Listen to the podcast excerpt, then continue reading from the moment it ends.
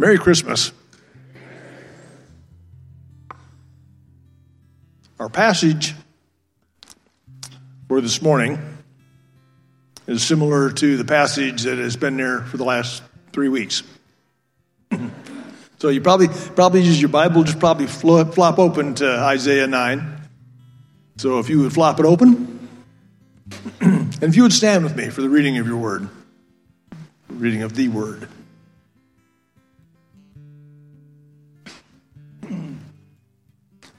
Isaiah chapter 9, verses 1 through 7. But there will be no more gloom for her who was in anguish. In earlier times, he treated the land of Zebulun and the land of Naphtali with contempt. But later on, he shall make it glorious by the way of the sea on the other side of Jordan, the Galilee of the Gentiles. The people who walk in darkness will see a great light. And those who live in a dark land, the light will shine on them. You shall multiply the nation, you shall increase their gladness. They will be glad in your presence, as with the gladness of harvest, as with men who rejoice when they divide the spoil. For you shall break the yoke of their burden and the staff of their shoulders, the rod of their oppressor, as at the battle of Midian. For every boot of the booted warrior in battle tumult, the cloak rolled in blood will be for burning, fuel for the fire. For a child will be born to us, a son will be given to us, and the government will rest on his shoulders, and his name will be called Wonderful Counselor, Mighty God, Eternal Father, Prince of Peace.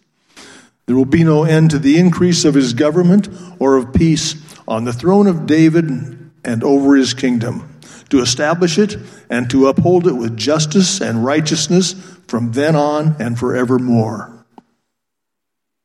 And the zeal of the Lord of hosts will accomplish this. May God add his blessing to the reading of his word. Please join me in prayer. Heavenly Father, Heavenly Father, as we come into your presence, our hearts are bowed. We indeed acknowledge that you are the wonderful counselor, the mighty God, the eternal Father, the Prince of Peace, and we are your people. Father, we celebrate the birth of Christ. For the manger held the promise of the cross and the cross the promise of our salvation. We celebrate not just a baby, but the sinless life, a death, and the resurrection that purchased eternity. Thank you, Father. We do ask in accordance with your word to provide our daily bread. We pray for healing. There's several in our congregation, Father. Just uh, this is a very real request. We pray for healing our hearts, in our, in our bodies. We pray that we be strong in you and faithful in the places that you have called us, not the least of which is within our own congregation. And Father, we pray for our nation. We pray for revival in response to the turmoil. We pray for wisdom in response to the delusion. And Father, in special special request, Lord. We just, we just pray for joy and peace in every household here. That as we go into other places, Lord, that we carry the fragrance of Christ and the testimony of, of being your people. So, Lord, as our pastor comes, Lord, to teach us, we just ask that you would open our hearts, open our minds, that in a fresh way we would see Jesus. In Jesus' name we pray. Amen.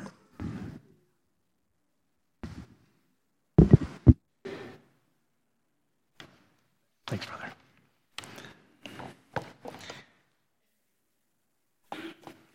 Well, good morning, IBC family. I know that some of our church family has launched out of here because that is kind of the season that we are in right now, but I know that some of you have uh, returned home in a sense and are joining us this morning. Uh, you may not have been following uh, what we've been doing this past month during the Advent season, but just to give you just a, a super brief uh, idea or context from where we have come, if you, especially if you're new with us or have recently returned, first of all, I just want you to know that we've been going through an Advent series, and if you don't know what Advent means, Advent means arrival. We are celebrating arrival. And of course, it always begs the question the arrival of what or the arrival of whom? And in this case, it's the arrival of whom that is Jesus the Christ, the long awaited Messiah, the one that was promised by God the Father since Genesis chapter 3 and then foretold by many prophets, including the prophet Isaiah. And so we, on the, the redemptive scheme or plan, are looking backwards and able to celebrate as much as others were able to celebrate prior to the fulfillment of promise. But all the while, we are here to celebrate the arrival of the Messiah, King Jesus, the Savior of the world. And we, and you might also ask the question, or maybe you're wondering to yourself, or you might already even think you know. But when we ask about what, who is this person Jesus and what makes him so special?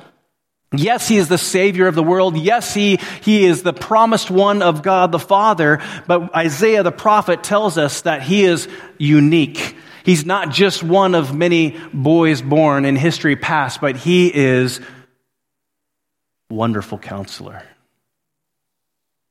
That this Jesus, this long awaited Messiah, is mighty, mighty God. That he is everlasting Father. And as we will dive into a little more deeply this morning, he is also Prince of Peace. You know, if you were to survey uh, other peoples or ethnic groups around the world, uh, there are all kinds of ideas or definitions and understandings of this word peace. For example, if you were to uh, understand what the Zacapalaxta Zacapalaxtla, I think that's how you say it, of Mexico. There's the people of Mexico. I just did a little quick survey of different cultures around the world. Uh, their understanding of peace, or their, uh, the way they would define peace, is by way of completeness. So, peace in their language and understanding is completeness. There's another people group in Liberia. Speaking of our brothers in Liberia, uh, one of the people groups in Liberia is the, the, the I'm going to say it wrong. I even practiced, but then, of course, when you're up here, it doesn't always come out in the same way. The Gabapo. Is that right, Anthony? Close enough, anyways? No one's going to understand anyway, so it doesn't matter. but there's a certain people group in Liberia. There's many tribes in Liberia, as in all parts of the world. But their understanding or definition of peace means my heart sits down. My heart sits down. There's another uh, people group off, the, off of the Ivory Coast, the Baule people. Their understanding or definition of peace is a song in my body. A song in my body. Or we get the Piro tribe of Peru. Their definition of peace, and I love this, it says, Peace is the well arranged soul. Peace is the well arranged soul. Even in ancient Rome, right? They had a word for peace and it was called Pax, Pax Romana, right? The peace of Rome. Rome was bringing about peace and Pax to, at least according to ancient Rome, was really a, uh, the absence of war or uh, an agreeable agreement or more generally just tranquility and prosperity on an individual level. That's how the ancient Romans understood peace. In Arabic, the word for peace is salam. And salam means wholeness or safety or good intention. And it is always combined with the ideas of development and creation of a society. In fact, peace is the starting point, starting point for making something better. That's how, in the Arabic language, they understand the word peace or salam. The Hebrew word for peace, as many of us in here might know or recognize, is called shalom. Peace in Hebrew is called shalom, and shalom means well being. It means happiness. It means health. It means safety. It means security. It means prosperity. And more than just the absence of conflict, we see that shalom describes a fullness of safety and completeness. It's a wholeness. It's a universal flourishing of sorts. And it is this kind of peace that is ascribed to the one who is promised in Isaiah chapter 9, verse 6. That Jesus is the Prince of Peace, or in Hebrew, Jesus is the Sar Shalom. The Sar Shalom. Sar means head person. This word for sar, the very first part means head person or captain or governor or ruler or prince. In other words, it would be the, the boss, right? The head honcho. It's the man in charge. It's the person in charge. And that word sar is actually, there's many derivatives of that Hebrew word sar. For example, in ancient Rome, they had the word sar, or short for Caesar, right? Sar, Caesar, ruler, prince, head. And Russians' head of state is called, they have a, a, a, person called the czar. Anybody who's put in or entrusted with the responsibility over one, a particular task. Even in the U.S., the term czar has been used since the 1930s to, uh, to refer to appointed executive branches or officials. And so the point, this czar, czar shalom refers to the one who was promised, the one sent by God. And Isaiah is telling us that this one sent by God is the Sar Shalom, meaning that Jesus is the governor of completeness. That Jesus is the governor and ruler of well being. That he is the captain of our wholeness and our happiness. That he's the ruler of our safety and our peace. Question, however, is what does that mean specifically to you and me? You know, the angels are de- declaring, this is who has come. This is the one who is coming. And Isaiah the prophet is saying, in 700 years, this is what will be fulfilled. Wonderful counselor, mighty God, everlasting Father, Prince of Peace. What does that mean? What is the significance for our lives? Well, one important aspect, one important meaning or significant implication for our lives is this it means that Jesus Christ, through Jesus Christ, we now have peace with God. The fact that Jesus comes as the Sar Shalom or the Prince of Peace, it means that you and I, through Christ, can now have and experience peace with God. This is what the Apostle Paul says in Romans 5 1. A verse, again, that might be very familiar to us, right? Therefore, since we have been justified by faith, we have peace with God through our Lord Jesus Christ. Or listen to what Paul says in Ephesians chapter 2, verse 14 and 17. For he himself, that is Jesus, for Jesus himself is our peace, who has made us both one and has broken down, his, broken down in his flesh the dividing wall of hostility and he came and preached peace to you who were far off, and peace to those who were near. Or consider what the angels proclaimed to the shepherds, right? In Luke chapter 2, verse 14. Glory to God in the highest, and on earth peace among those whom he is pleased. You see, the point is, brothers and sisters, is this the world began in a state of shalom.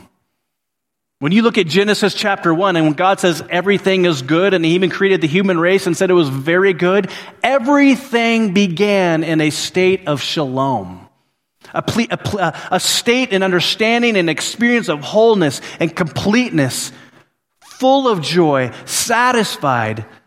There was no needs. Everything was provided for. There was no need for a military. Everything was secure and safe. Everything was perfect. And you know the story. Sin changed everything. Because sin entered God's good, shalom, it negatively affected everything that God had created, especially the human race. And one of the most devastating effects of sin that took place was not that all of God's was, creation was affected negatively in some way, but it was that it was this that that relationship that existed between God and humanity was now severed. You see, what it means to be human by the very definition of human is to be in relationship with God. To be human is to be in relationship with God. And so to not be in relationship with God means to, in a sense, it dehumanizes us. And therefore, sin has been in the process of dehumanizing us, and God is in the process through His Son Jesus Christ to rehumanize us, to restore us, and to, to mend that which was torn apart to bring back together what was severed because of sin. Jesus restores that shalom and reconciles that relationship with God by his death and by his resurrection. Jesus is our Sar Shalom. He is our Prince of Peace. Not only is Jesus our Sar Shalom, and not only does Jesus bring about peace with God, but we see that G- because Jesus is our Sar Shalom, that means we can now have peace with one another. Yes, what Jesus provides is peace with you and me, with one another.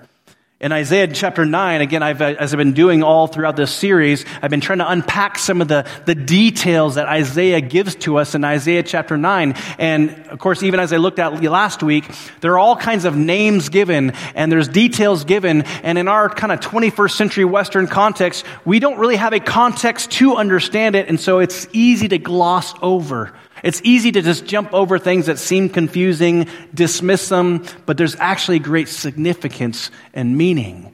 So when you look at verse 5, for example, in Isaiah chapter 9, Isaiah says this The boots of the warrior and the uniforms bloodstained by war will all be burned, they will be fuel for the fire. What is Isaiah referring to? What, what, what is he promising? What is the good news and hope that Isaiah brings to us in saying these kind of, I don't, not so Western terms. What he's getting at is this while there is enmity and strife and war and calamity that defines our current state of affairs in our world, the promise is that one day there will be no more need for warriors to wear boots and uniforms.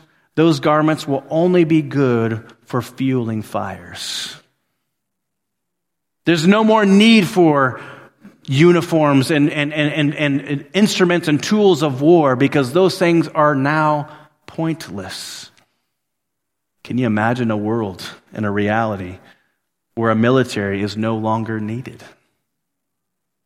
Listen to what Isaiah promises in chapter 11, just two chapters later. He says, The lion will lay with the lamb, and the child will play with the cobra. Meaning that Jesus will usher in a reality where there is no more fear of threat or danger. There's no more relational strife. Disunity and fighting and discord will be a thing of the past. Wow. Can you imagine? For some of us, maybe we couldn't even fathom this idea where there's complete relational unity and harmony. And yet, this is what Jesus promises, not only at the inauguration of his coming, but what his king, kingdom and rule will establish forevermore.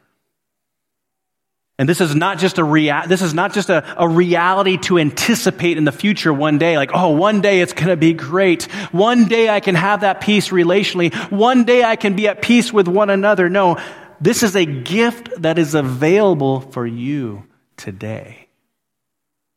This is a gift that is made available for you today because Jesus has come a reconciling and healing peace has already been purchased by the blood of the Lamb. And so it's not a matter of is this available or is this possible? It's a matter of receiving what is already made available. Jesus is our Sar Shalom, meaning that he brings peace between God and humanity. Because Jesus is our Sar Shalom, our Prince of Peace, it means that we can experience peace with one another. But thirdly, Jesus as our Sar Shalom means we can now experience peace within. We can experience an internal peace in the deepest parts of our soul. Let me, let me ask you a question or a couple of questions. Would you say that right now your heart and your soul are at peace?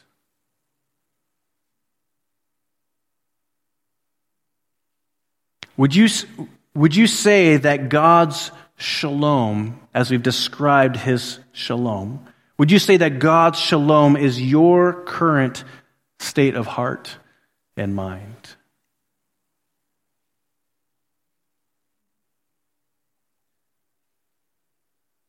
I know around the holidays, in general, holidays are a time to rejoice, right? They're time to gather together, families reunite, as some of you are experiencing already. Holidays are a time to rejoice and give thanks for something specific. But in the same vein or in the same light, we also understand, and some of you understand all too well, that holidays are not always a time to rejoice. In fact, holidays are just a reminder that you can no longer gather with all your loved ones. Holidays are celebratory for some, but they're the most difficult time of year for others. And so perhaps right now, Christmas Eve and Christmas Day, you're just trying to get through.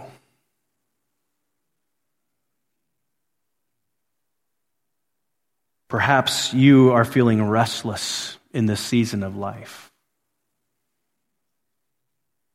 Perhaps you are feeling the weight of the world upon your shoulders. Perhaps you are anxious about something or some things that are just taking you out in some way and, and most definitely stealing your joy.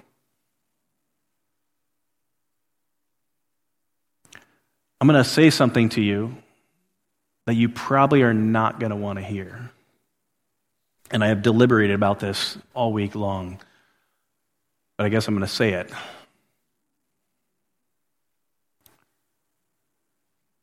Anxiety is a choice. To worry is a choice. I know it doesn't always feel like it is but it is. Otherwise, the Apostle Paul wouldn't say, for example, in Philippians 4, do not be anxious. Or does he say, do not be anxious about anything, but in everything, by prayer and supplication, which is petition or requests, by everything, by, prayer and supplication with thanksgiving, let your request be made known to God. And the peace of God, which surpasses all understanding, will guard your hearts and your minds in Christ Jesus. Now, please understand me. I, I, am not, I know that some circumstances are genuinely overwhelming and incredibly perplexing. I get it. In fact, I'm not even trying to say I get what you're going through, perhaps in this moment right now. And I know circumstances are beyond your understanding. And you're just in the middle of it right now. And you're just trying to hold on. You're just trying not to give up. And no doubt some of us here and here have been either blindsided by something unexpected or unforeseen, or we just find ourselves in a situation that we feel powerless to do anything about. And so I'm not trying to minimize your situation at all, But I do want you to know that there is a way to navigate your hardship with peace. That God says there's a way to navigate through and experience His shalom, even in the midst of your crisis. Because Jesus is our Sar Shalom, because Jesus is our Prince of Peace, it means that peace within, a deeply rooted assurance and confidence is available to us all. And so when you feel anxious and when you are full of worry, not if, but when, because we all experience moments of anxiousness and worry and struggle, circumstances that, are, that we don't feel in control of when we feel those things, this is our invitation. This is your invitation to turn to God in prayer, to turn to the one, to run to the one who not only knows you best, but cares about you the most. What does Hebrews 4:16 tells us? Let us then with confidence draw near to the throne of grace that we may receive mercy and find grace to, to help in time of need. And the promise, as Paul makes clear to us, an all consuming shalom will guard our heart and our mind. But there's something that you and I must understand. There's something you guys need to kind of accept or receive or acknowledge at least, is that we all have a part to play circumstances around you, sometimes you have control of, or in the sense you have control of how you respond. But there are many things in life that you cannot just control, except for how you respond and except for how you let it affect you. You see, we cannot expect to receive the promise of God unless we engage the process by which God leads us into. The promise always follows the process. What is the process? What does Paul tell us? Don't be anxious, but in everything. In everything, by prayer and supplication with thanksgiving, let your requests be made known to God. And the peace of God, which surpasses all understanding, will guard your hearts and your minds in Christ Jesus. So there's a part we have to play. The part you and I play when life seems to kind of overwhelm us is turn to Jesus. Turn to your Sar Shalom. Turn to the one who can deeply instill a sense of shalom and peace that is not circumstantially given. But there's another thing that we can do that Paul tells us in the next couple of verses. Paul tells us that there's a way in which we can have our hearts guarded and our emotions guarded.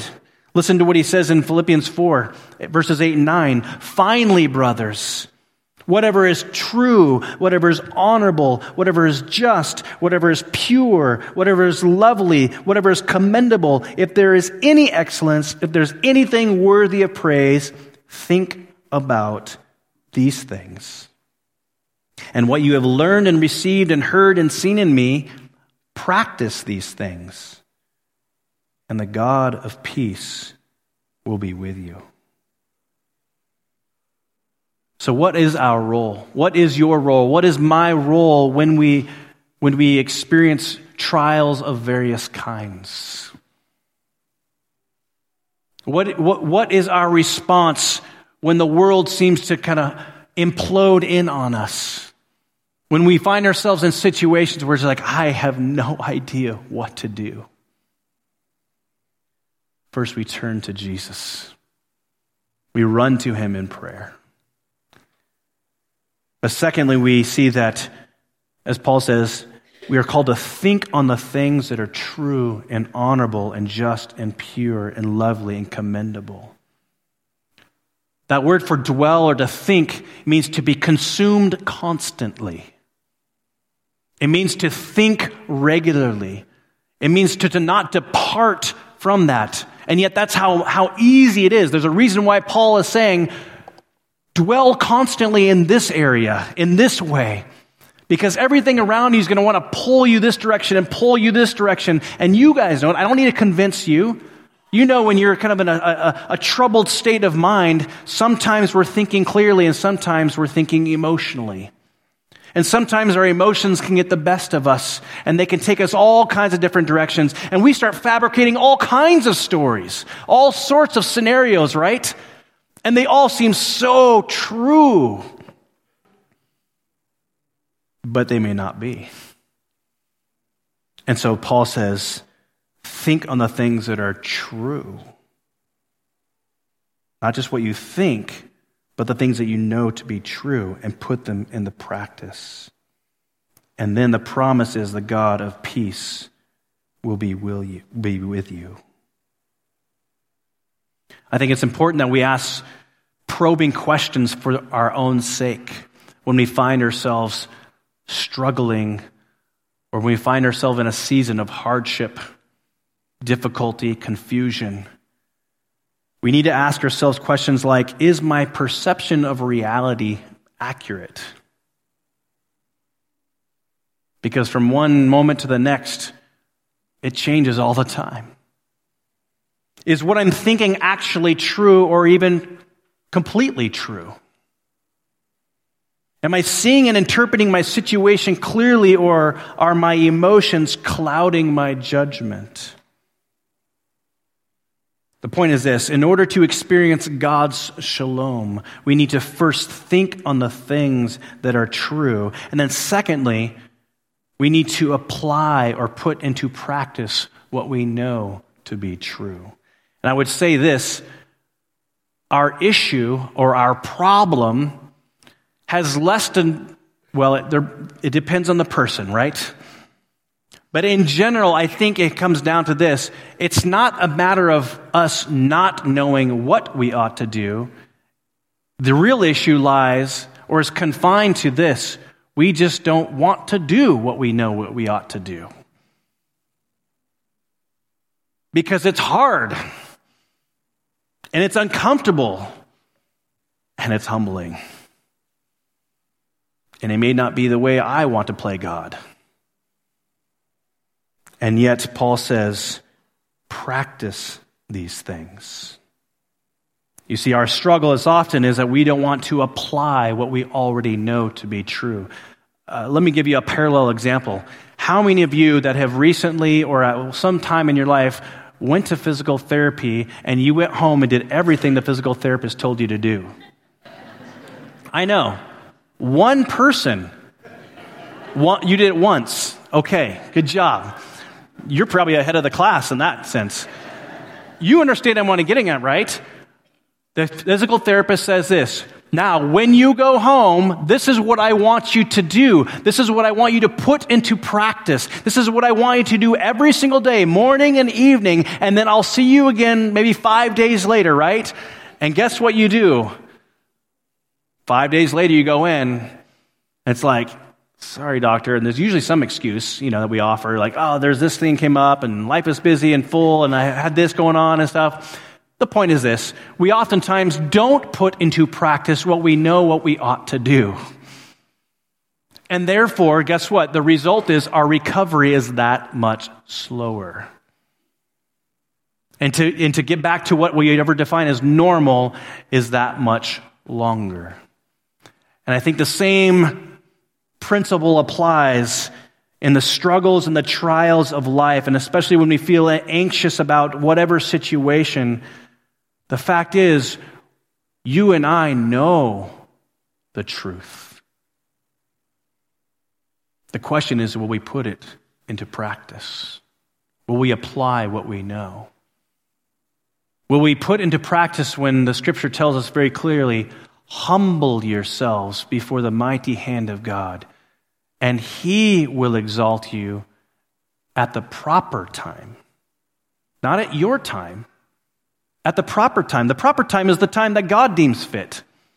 The proper time is, as we talked about before, the proper time is when God says, now the transforming work that I've allowed in your life is complete, and now I will exalt you. And we want the proper time to be like, now, come on, God, chop, chop, right? Chop, chop, lollipop. We want the proper time to be like, I don't want to be uncomfortable. The question is if you are going through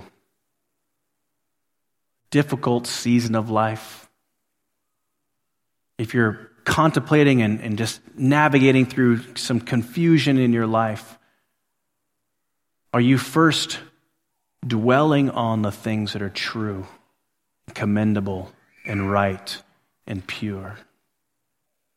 And secondly, are you putting into practice what you know to be true?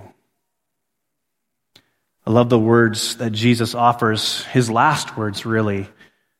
Before he went to the cross in John 14, he says this Peace I leave you. Peace I leave with you. My peace I give to you. Not as the world gives, do I give to you. You see, the peace that the, the, that the world offers what Jesus is kind of getting at isn't reliable. It's not trustworthy. It's always susceptible to all sorts of factors, right? You know, during the times of prosperity, nations seems to experience a temporary peace with one another, and life seems to be somewhat predictable, maybe even controllable for that matter. But when economies struggle, and when people are hungry, and when people are oppressed, guess what? Conflict arises very quickly.